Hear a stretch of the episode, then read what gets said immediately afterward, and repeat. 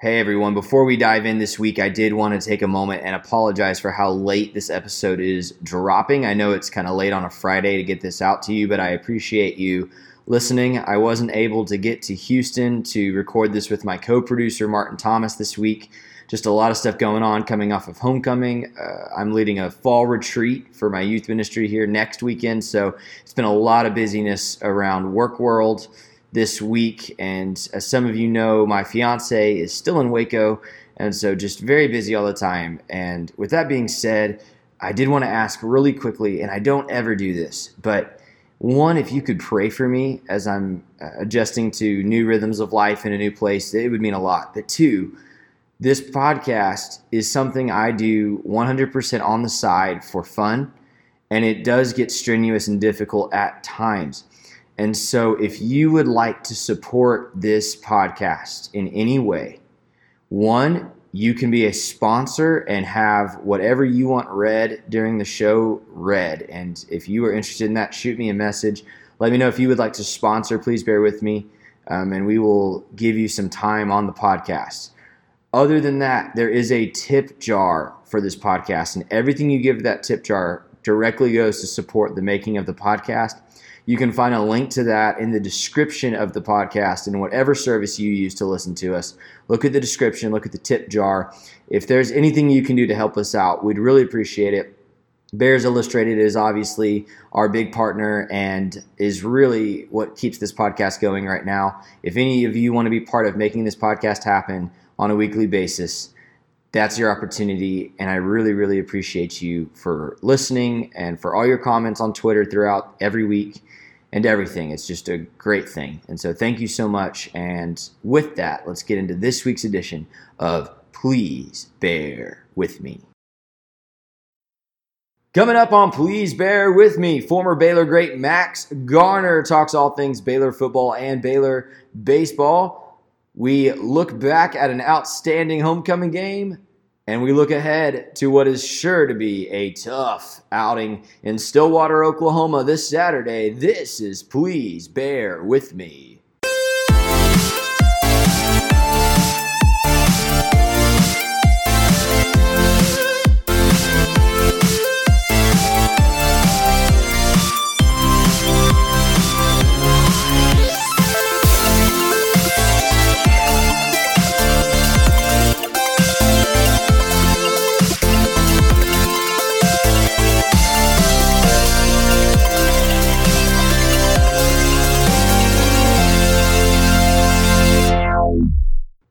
What's happening? Welcome into Please Bear With Me. My name's Scotty Swingler. So happy to be with you once again, coming to you from El Campo, Texas today. Thankful for the opportunity to talk some Baylor football.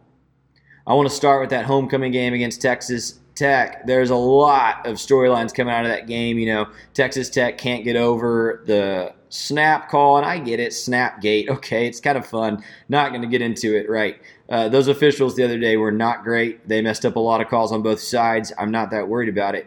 I'm very proud that the Baylor Bears found a way to win a game in which their star quarterback had three inexplicably ugly turnovers, three interceptions that were just not pretty. But let me start there with, with Charlie Brewer.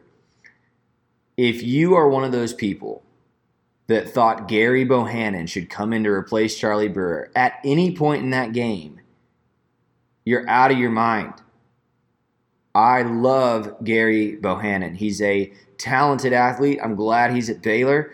I think we could use him even more in the run game than we already are. I love the idea of having him be kind of a red zone belldozer type package for him, right? Like I really like Gary Bohanon, especially his ability as a ball carrier. He has not proven that he can throw the football consistently. He had one throw this past Saturday and he went sailing over a wide open receiver's head.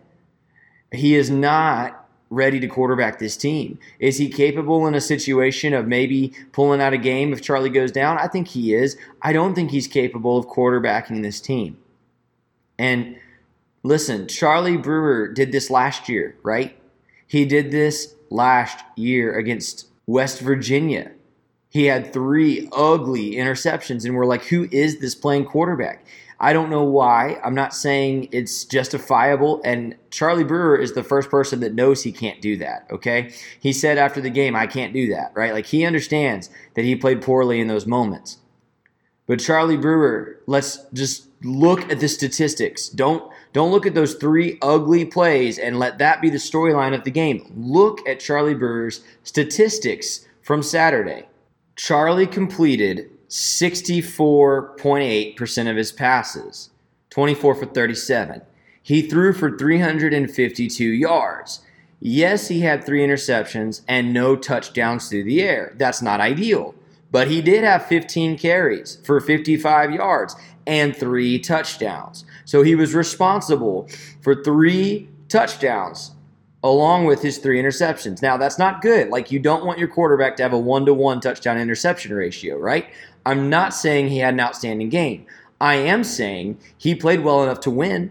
You complete 65% of your passes, you throw for 350 some odd yards, you run for 55 yards, you run for three touchdowns. You have put out there what you need to put out there to win most football games. And like I said on this podcast two weeks ago, when the lights are brightest and the heat is hottest, Charlie Brewer is always going to find a way to win the game. I believe it. He has shown it too often at this point. Not kidding. When we got the ball back with just over a minute and a half left, I thought, hmm, too much time. Charlie's going to get it. I looked at my girlfriend and said, Charlie's going to win it. He got sacked on the first play. We're at the 99 yard line. I texted my buddies. Charlie Brewer is going to win this game. And we didn't win on that drive, unfortunately. Thanks Denzel Mims for, you know, not helping my argument against Terrence Ganaway last week. But Charlie did it.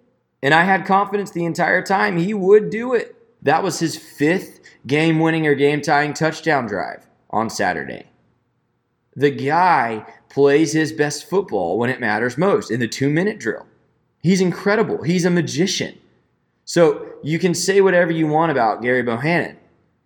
If you were one of those on Twitter saying he should replace Charlie Brewer, you're nuts. I, I don't know how else to say that. He played outstanding. And I would argue that he played a better game than Jett Duffey, who also played well. Maybe well enough for his team to win, right? Jett Duffey completed 31 for 42. It's a fairly similar completion percentage, maybe a little bit better for 362 yards. That's 10 more yards than Charlie. He threw two interceptions, and he was responsible for one touchdown through the air. Rushing, he had 12 carries for negative three yards. Of course, some of that includes sacks, but so does Charlie's. Okay? So Charlie Brewer arguably outperformed Jett Duffey, who everybody's raving about this week after his performance, including Matt Rhule. Okay, so pump the brakes we live in an overreaction social media culture. And I tweeted this at halftime, okay? We live in an overreaction culture. You saw Charlie make some really bad hiccups in that first half, including those interceptions. And he did have one in the second half that wasn't pretty either, right? So I get it. But that doesn't mean that you jump on Twitter at halftime and say, put Bohanon in. You guys are ridiculous. Stop. Look at Charlie Brewer over the course of his career. What you'll see is that he's had two atrocious halves of football in his career. And outside of that, he's been accurate. He's been a threat with his legs and through the air. Some of you saying he doesn't have a deep ball. Okay, listen, Charlie Brewer is not a not a Bryce Petty. Okay, he's not a Robert Griffin. I'm not saying he can sling the deep ball. But he can throw the deep ball. Did you see that pass he made to Tyquan Thornton in the second half against Texas Tech. Perfect deep ball.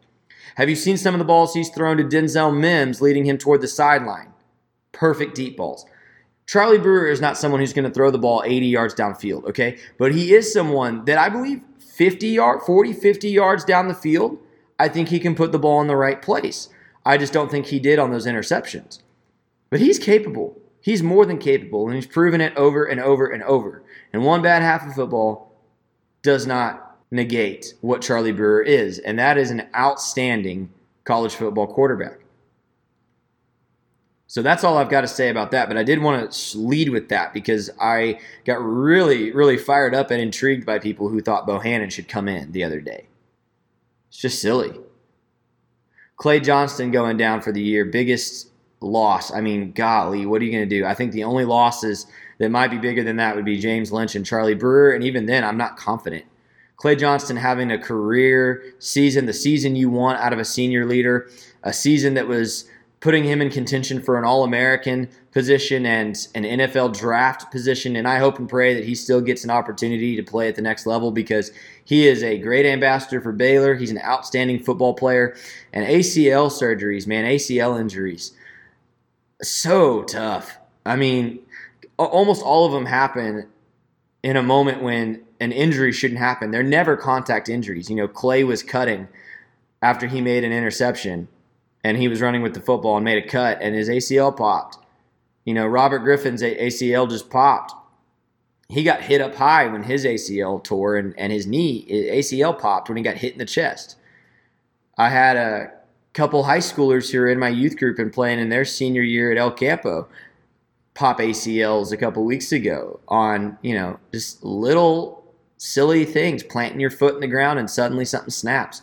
I don't get it. I played sports for a long time. I ran cross country all through high school and almost at Baylor.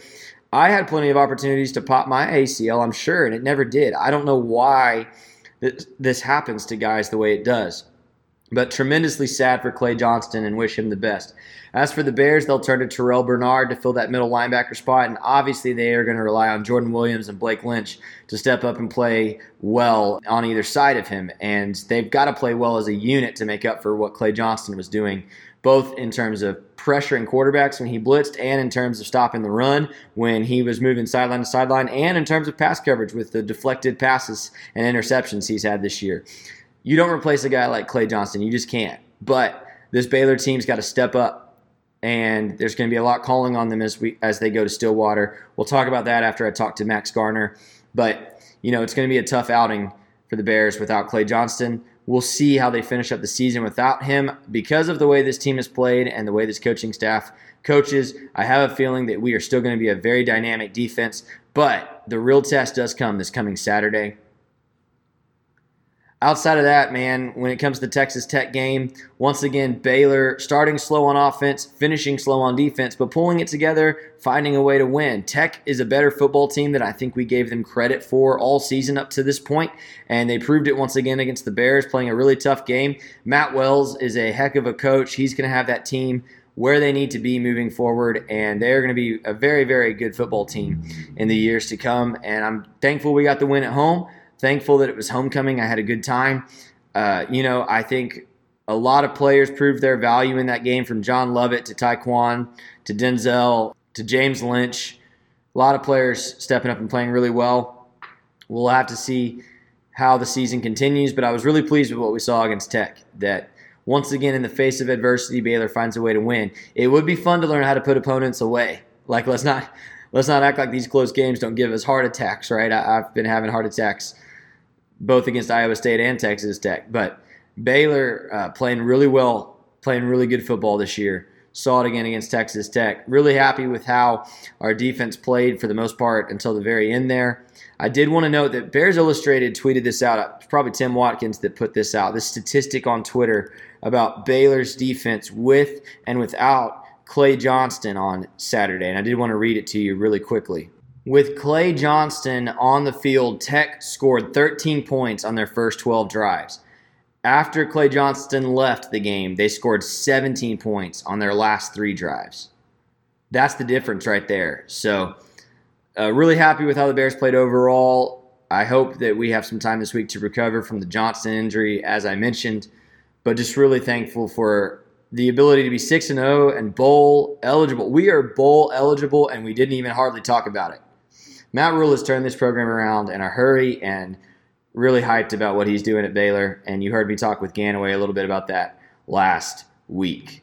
For another take on the Texas Tech game and the way that Baylor keeps flirting with disaster, here's Andrew Miner with a Minor Minute. Thanks, Scotty. The Baylor Bears are living on the edge, undefeated by the grace of God and an elite defense.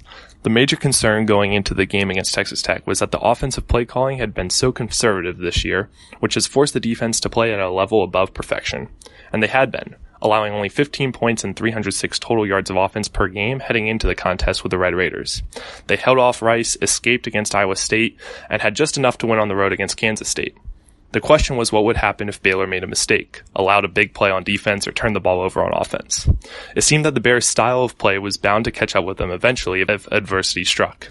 And Saturday it did. Three interceptions by Charlie Brewer, a 79 yard Texas Tech bubble screen, really bad and untimely penalties, a season ending injury to their best defensive player, and a nearly devastating overtime fumble blown dead by an illegal stat penalty. Baylor was able to do enough and catch multiple fortunate breaks to overcome another slow start.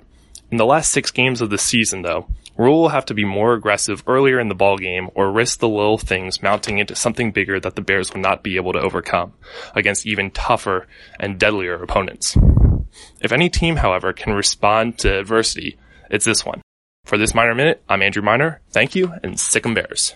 Before we get into my conversation with former Baylor pitcher Max Garner, I did want to mention that I was a guest on Monday on Travis Corley's The Oso podcast. So Travis talks Baylor football every week, does things a little bit differently than we do here at Please Bear With Me, which is why I like it. But he had me come on as a guest analyst breaking down what we've seen from Baylor so far, looking ahead to Oklahoma State and a bunch of other things. And I had a really good time. We had a really good, maybe 45 minute conversation. Honestly, the conversation we had was kind of similar to what I envisioned this podcast being two years ago when you heard me saying, you know, tweet me your opinions, come on the podcast, let's have some banter, right? We really just bantered for 45 minutes and he let me break some things down from my perspective and it was a good time. So, if you have an opportunity, I would love for you to go check out the Oso podcast. I think it's available everywhere this podcast is available and probably a couple other spots like iHeart. Ours is not, theirs is the Oso podcast. Make sure you put the Oso, not Oso. Otherwise, you may not find it. I couldn't on certain search engines, but the Oso podcast. Check out the most recent episode where I got to sit down with Travis and have a pretty extended discussion about Baylor football. Thanks for having me on, Travis. We'll get you on here soon, I'm sure. And so just wanted to mention that to you guys. Now let's move into this interview with former Baylor pitcher Max Garner. He's become a friend of mine. He's obviously very active on hashtag Baylor Twitter. We talked about a lot of things, including Baylor football, some Baylor baseball, coaching philosophies, and even maybe some gambling philosophy. Hold on to your seats. Here's my good friend and former Baylor pitcher, Max Garner.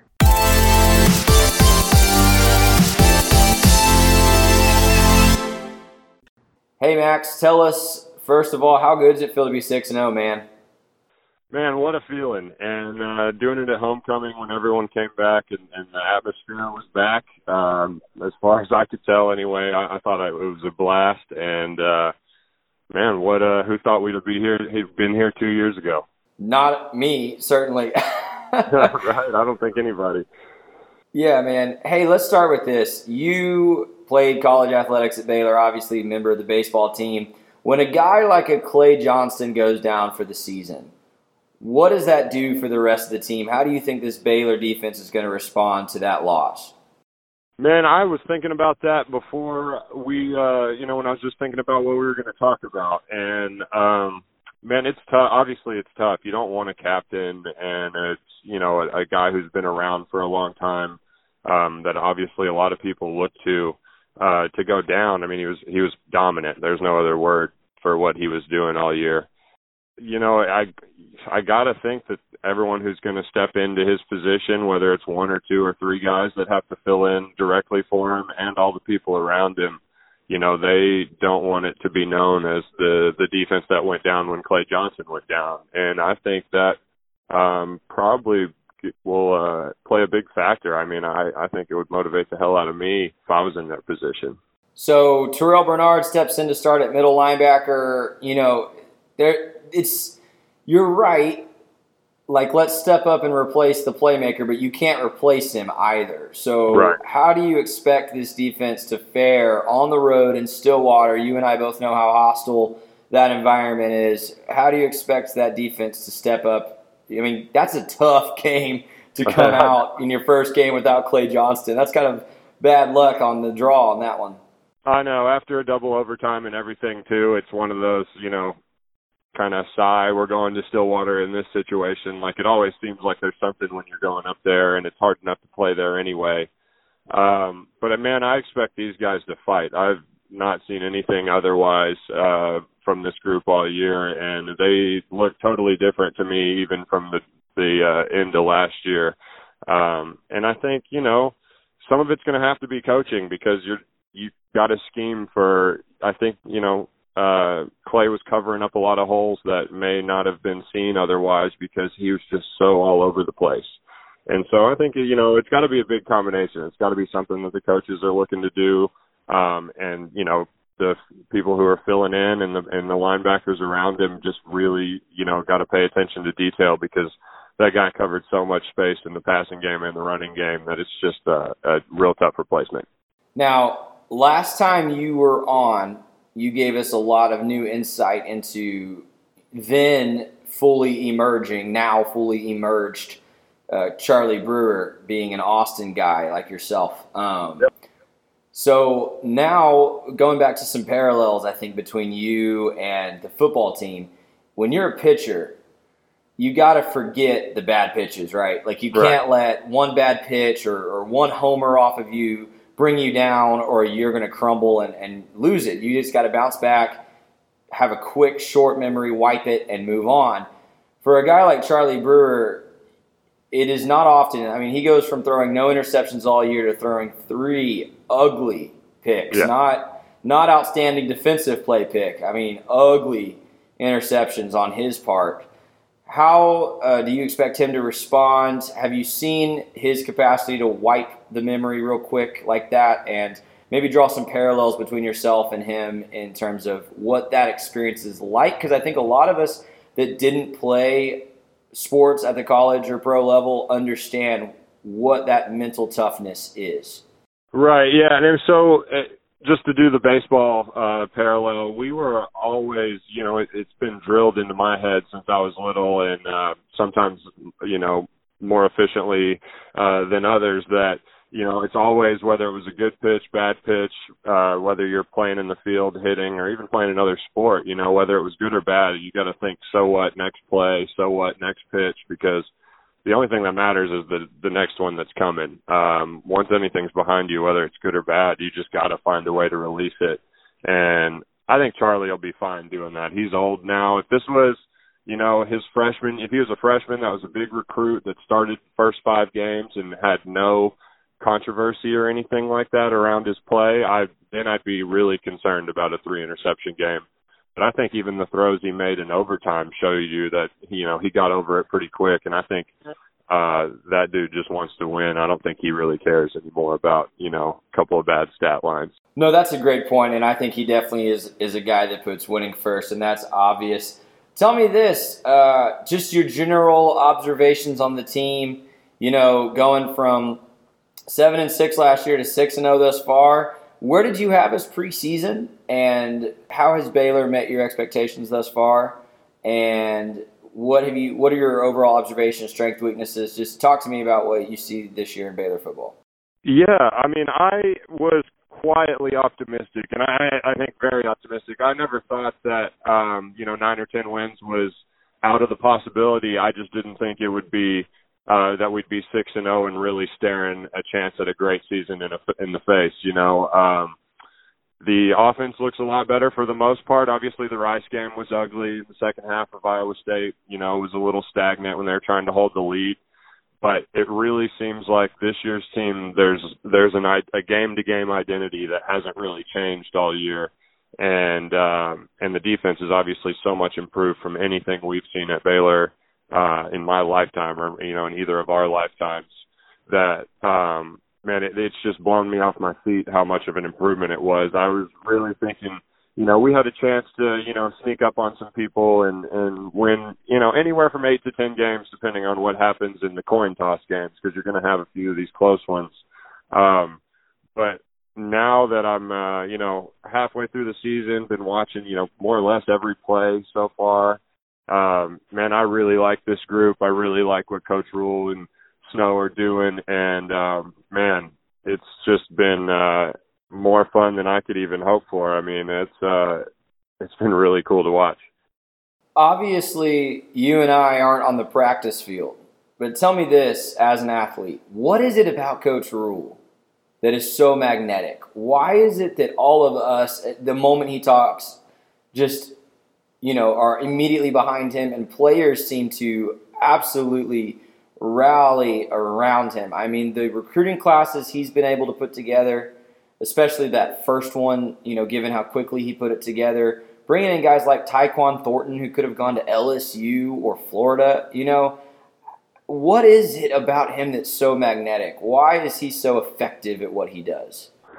I don't know. I I'd love to play for that guy. Every time he speaks, I feel like I want to run through a brick wall and and uh, get to McLane to watch the next game. You know, um, I think uh, you know a lot of people around the country saw that um, kind of clip of the speech he gave about toughness, both physical and mental toughness, um, at a coaching clinic. I think this summer, and uh, just that you know he wants his players, and I think what what what parents of recruits here is he wants his players to be tough mentally and physically on the football field, but he mainly wants that because it transfers to anything you do in life.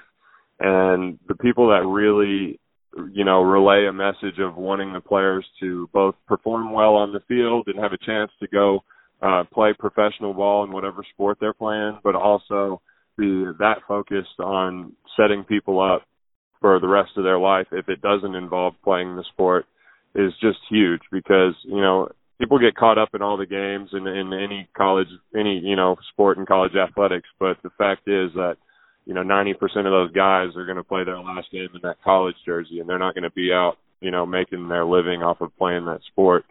And um I just think that there's that crossover that not a lot of coaches really pay that much attention to and I think partially that partially his experience uh in college and pro ball um, I think it all plays in, and then obviously he's just a confident guy who, you know, everything he says is is just off the charts as far as um, how how to teach kids and how to, you know, really mold young guys into men. And um, I just I just really think that uh, he's about as solid of a hire as you could come to find. You know, whether we were in a bad situation or not, I, I just think he. uh we got one of the best in the country and and he is like you said he's magnetic and i uh hope he's here for a long time i'm going to pivot just a little bit back to baseball because yep.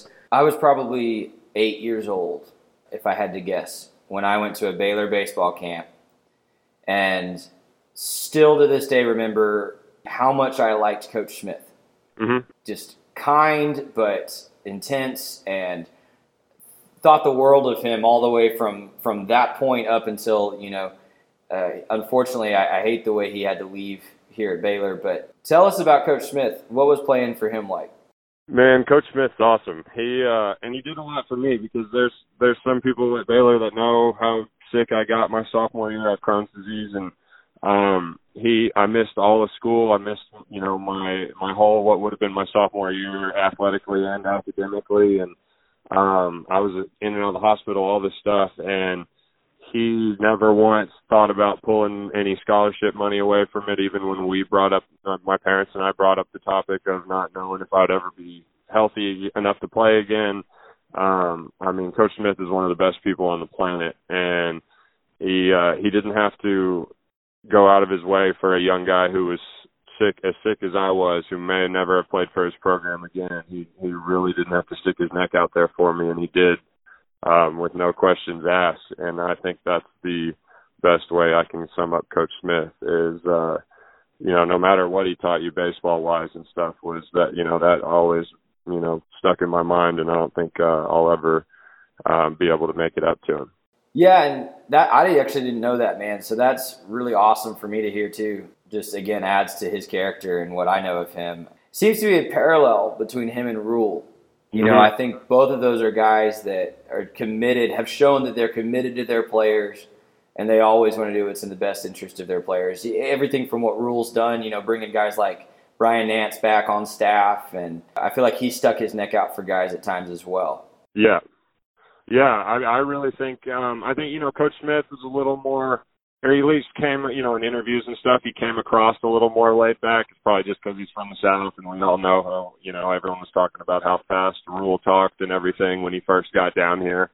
Um, but yeah, I really think they're they're both guys who think really hard about what they're going to tell their players, what they're going to tell recruits, what they're going to tell parents, you know, um, and how they're going to go about, uh, you know, practice and preparation every year. I think they, you know, Coach Smith was, you know, big time into, uh, he, he read all the time. He was quoting books and everything all the time. He, uh, was really trying to make us think outside of the box to connect it back to baseball and back to life rather than, uh, just drilling home you know baseball related talking points all the time. And it uh really kept perspective for everybody. And he you know he did his best to really keep us as grounded as he could when we were you know beating up on everybody in 2012 and as upbeat as he could um the next year in 2013 when we were struggling. So um I think when you have those two as as contrasting of seasons as we had back to back my junior and then my senior year you're really going to be able to tell um, what kind of person you have leading. And he never wavered. His personality never changed. He just tried to motivate us in different ways. And I think Rhule probably is very, very similar to that. And um, man, it keeps the players interested and, and keeps them ready to go. What do you know about Coach Rod? Do you have any relationship with the baseball program now? And, and do you know anything about because I mean he's achieved some he's like like Rhule achieved some pretty quick success and seems to be very well liked around campus and by the players.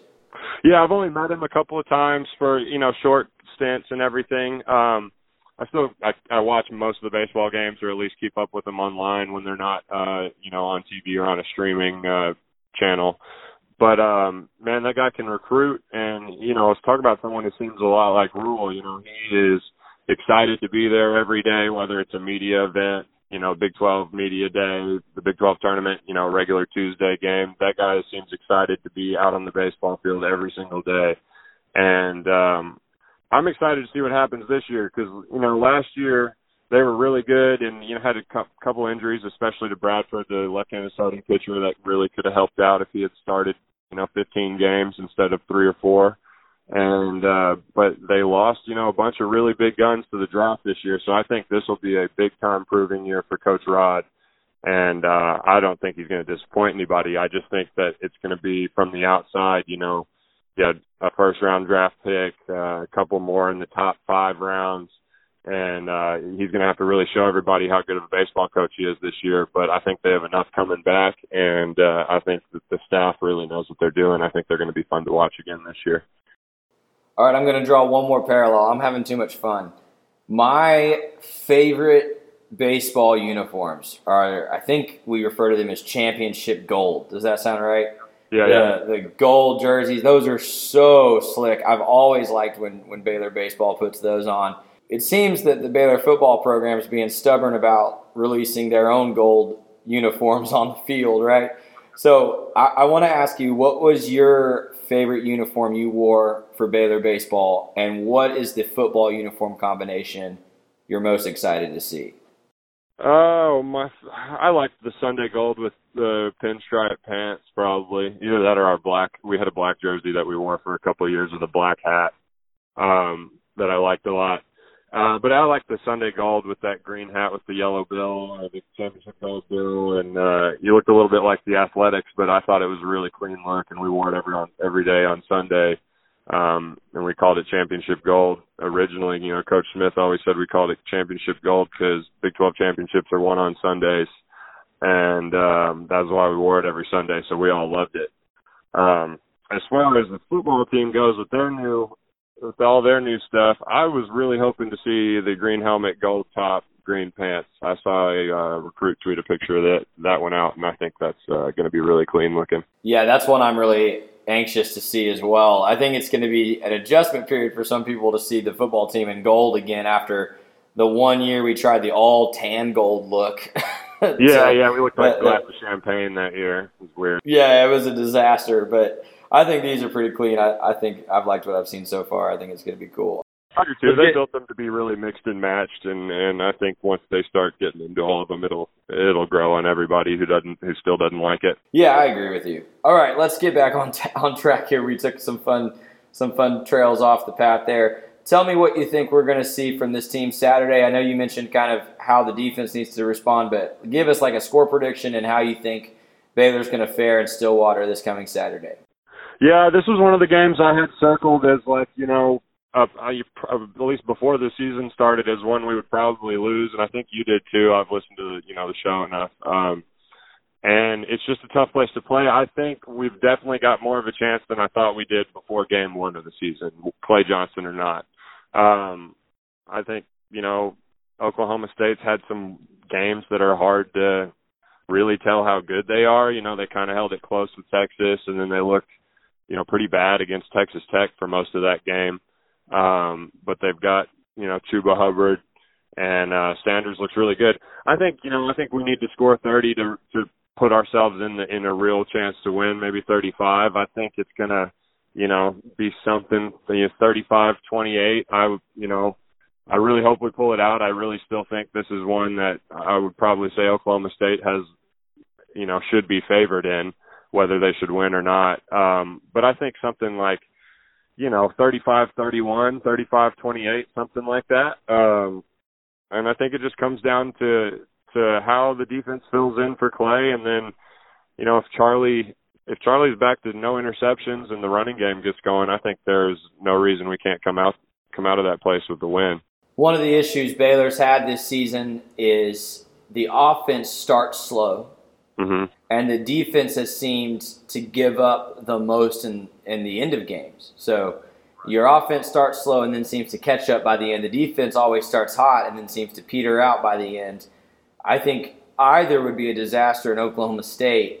Yeah. How, if you're coaching that team, I mean, it's you can. It's one thing to preach it, and you know they're preaching it this week, and you know it's a topic of conversation. But how do you respond as a player when that's you know, six games in, that's a trend. That's not just a one game thing. How do you yeah. how do you overcome that? I mean, it's got to be attention to detail, you know, in the six or seven days you have between games. Um, and then some of it, you know, is going to have to come down to, you know, for the defense at the end of the game and the offense in that first quarter to as as much as you know we're talking about getting over a bad throw or a bad pitch earlier, you know, like you got to block it out and and just try to be aggressive and I think the offense starting better could probably help the defense keep their energy through the fourth quarter too. Um, but you know, as far as the offense goes, you know, I think that you know it's it's just a, a game plan thing, and you got to go out there and be aggressive, but also you know ready to to execute from the get go. It's just seemed like there's been you know plays plays to be made in the first quarter of some of these games, whether there were drops or um, Charlie kind of, you know, overthrowing somebody on a on a go route a couple of times earlier in the year. I remember in the first half too.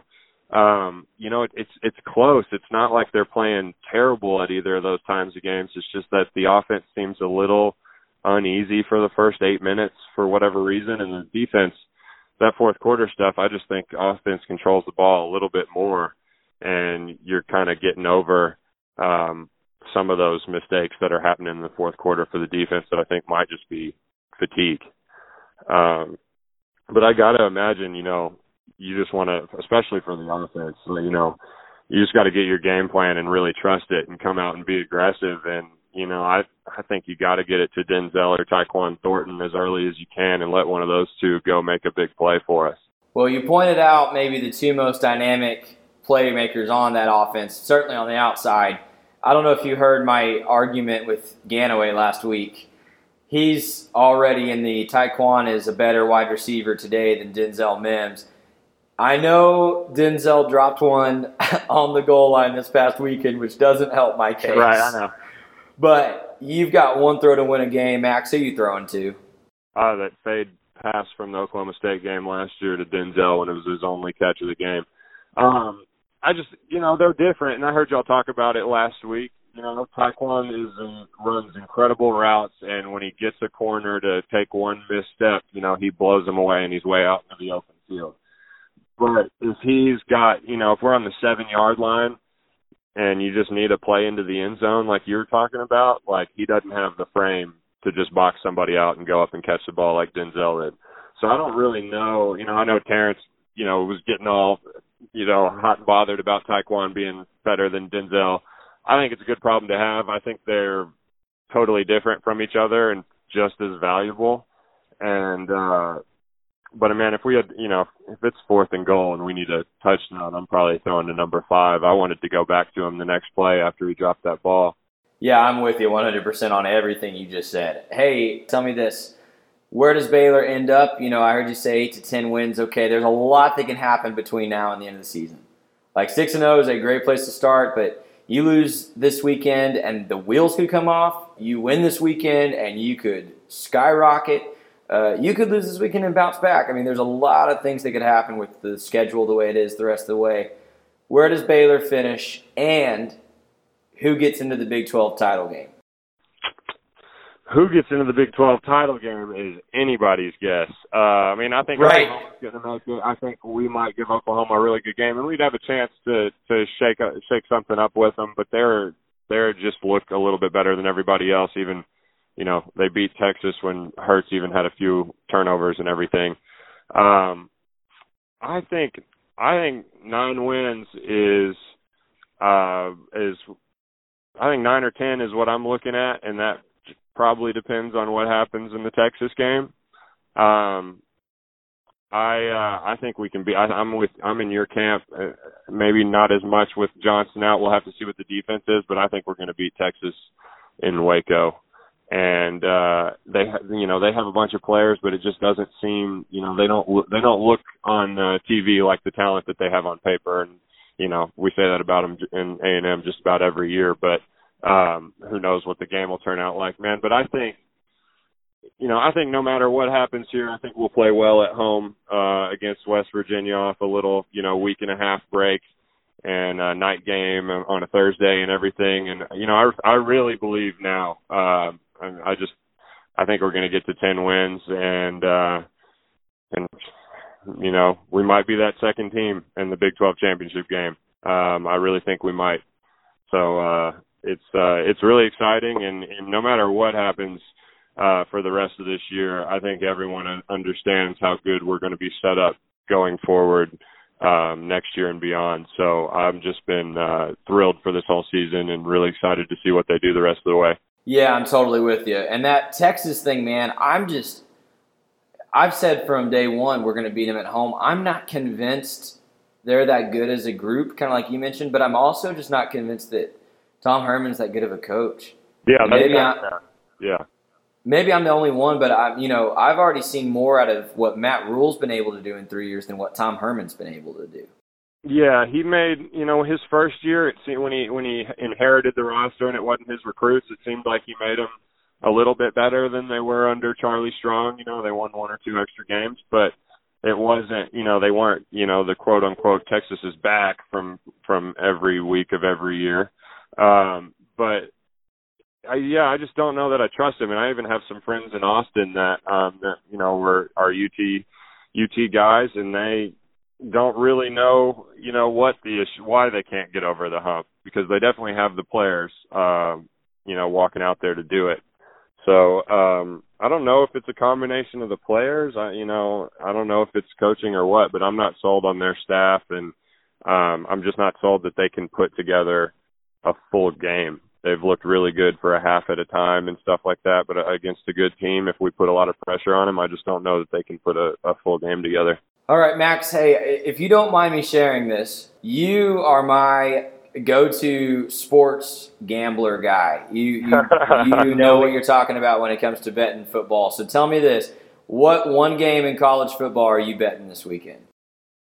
This weekend, I don't even I haven't even really looked at everything yet, man. I would have to I would have to get back to you on Twitter or something like that. Um I uh I'm gonna uh, I'm gonna take a hard look at our game. I, I really believe we're gonna keep it close up there, especially once we get through a week of practice and and uh, hopefully hear some some good news about people filling in and, and the defense especially. But um yeah, I, I haven't looked at it enough this weekend to know this far out. I usually kind of check up on everything like Wednesday night. So All right, so you you tweet at us what you're thinking, and we'll retweet it. All right, that sounds good.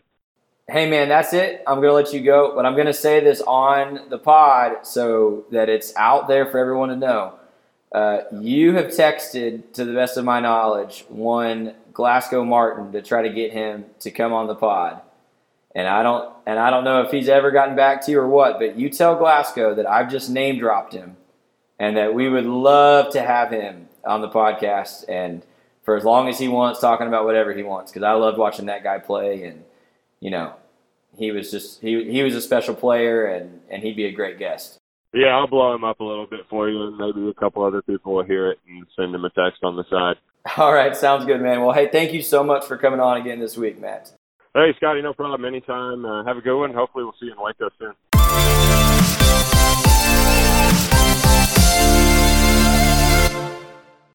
Thanks again to Max Garner. Really thankful he was able to give us some insight into things like Steve Smith and Rich Rod and Charlie Brewer. He's a really good resource for us. So thanks for hopping on, Max. Hopefully, you can get some of those buddies of yours like Glasco Martin and others to jump on this show soon as well. But appreciate you as always. Now, Max, since recording that interview, has tweeted out his picks for this weekend. I will be retweeting those as soon as I publish this episode. So check out the Twitter feed for Please Bear With Me or check out Max's Twitter page if you want to see his picks for this week in terms of college sports betting. Of course, if gambling was legal in the state of Texas, I'm sure Max does not participate in any of that whatsoever. Let's look at this game in Stillwater. I went to Stillwater one time, and it was 2013 while I was a junior at Baylor. And man, I got to tell you, we all know what happened in 2013. Bryce Petty trip, you know, losing a number three ranking in the country. That was a tough game in Stillwater. I will say this that was the last time we came off a game against Texas Tech undefeated and went to Stillwater. Let's hope the results are different this time. I did write an article on Bears Illustrated this week. I actually wrote a game story covering Baylor versus Tech for a class, and then I wrote a game day experience story about what Stillwater was like for that class. And I published those on Bears Illustrated this week. If you want to have a little throwback time capsule jump back to the 2013 season, check that out on Bears Illustrated. But y'all, in all seriousness, I have not visited just a ton of college football stadiums, but Stillwater, Oklahoma is by far the most intimidating and awesome college football environment I have visited. And I've been to Kyle, I've been to DKR, I've been to several others, right? Stillwater, Oklahoma is a terrifying place to go play as a visiting opponent. Those stands right on top of the field, the paddles. I'm sure by now, at this point in the week, you've all heard enough about it. You know, Stillwater is not an easy place for visiting teams to win. With that in mind, I don't think we pull this out on Saturday. I don't think we do it. And that's not because I don't think we're capable of doing it. I do think we're capable of doing it. I just think the capacity for making mistakes is slim to none. You can't make any mistakes on the road against Oklahoma State. You can't do it at their place. You can't do it against Mike Gundy. He will take advantage of you. And I'm worried that our defense is going to give up some big plays to, on the ground to Chuba Hubbard, the best running back in the conference, without Clay Johnston. And I'm worried our offense is going to once again not be able to score quickly enough early. If we don't jump out to a lead early, I don't think we come back and take a lead. I would love to be proven wrong. I would love it. But I've got Oklahoma State by about 10 in this game. I think Oklahoma State's going to pull it out. I don't think Baylor's going to be able to do it, but it should be an exciting game to watch.